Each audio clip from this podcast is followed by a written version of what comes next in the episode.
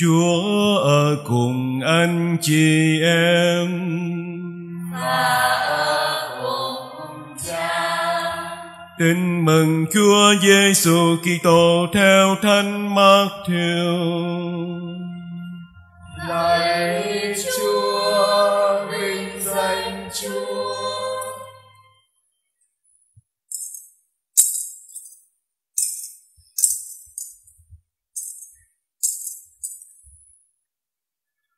Hôm ấy, 11 môn đệ đi tới miền Galilee, đến ngọn núi Đức Giêsu đã truyền cho các ông đến. Khi thấy người các ông bái lạy, nhưng có mấy ông lại hoài nghi. Đức Giêsu đến gần nói với các ông, Thầy đã được trao toàn quyền trên trời dưới đất.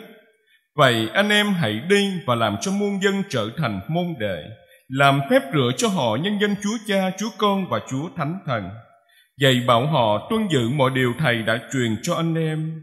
Và đây thầy ở cùng anh em mọi ngày cho đến tận thế. Đó là lời chúa. Lạy Chúa Kitô, ngợi khen Chúa.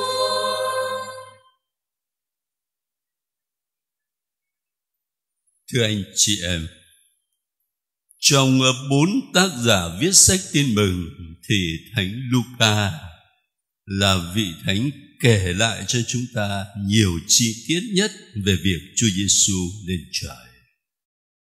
Ngài không chỉ kể lại một lần, nhưng Ngài kể lại hai lần.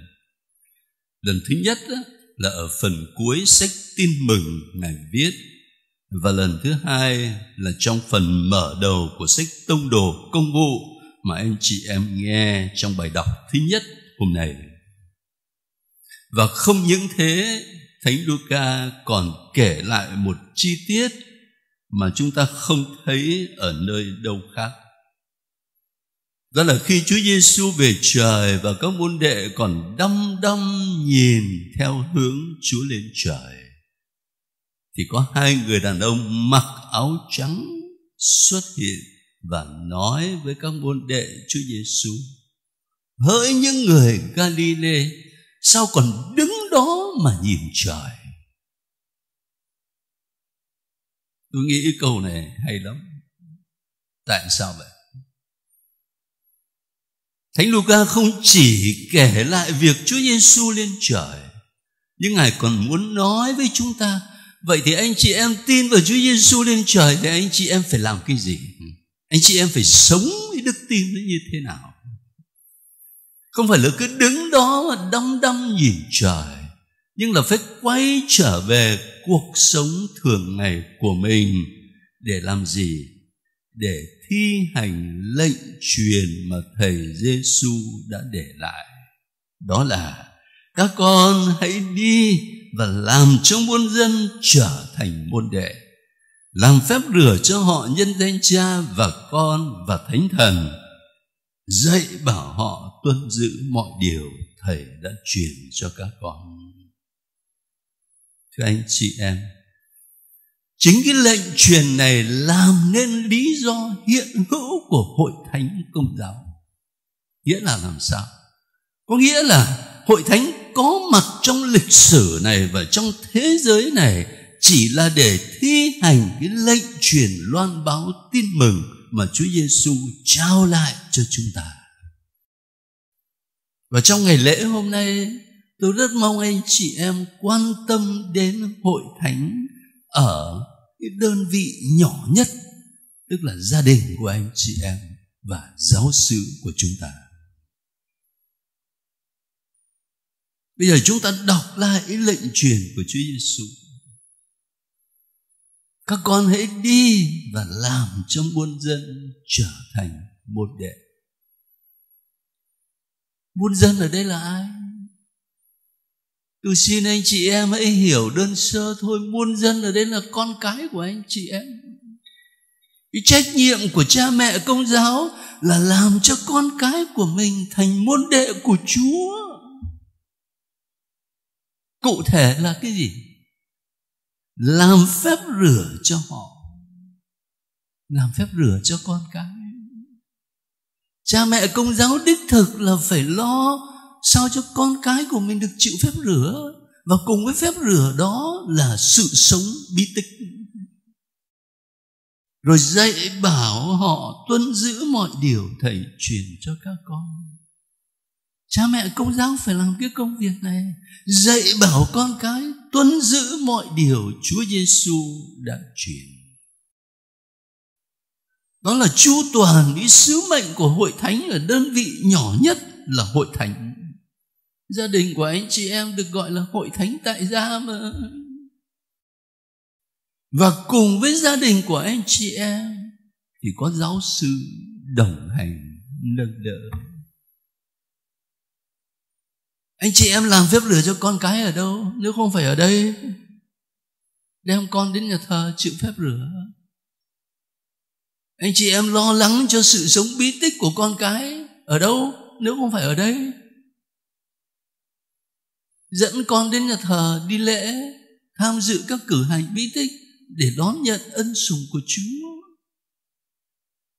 Dạy bảo họ tuân giữ mọi điều thầy đã truyền cho các con. Anh chị em dạy, giáo lý cho con ở nhà, tốt rồi. Nhưng mà ngoài ra, anh chị em còn dẫn con đến đây, tham dự các giờ giáo lý mà các giáo sư tổ chức để lo cho từ lúc còn là thiếu nhi cho đến khi trở thành một người trẻ, một người tín hữu trưởng thành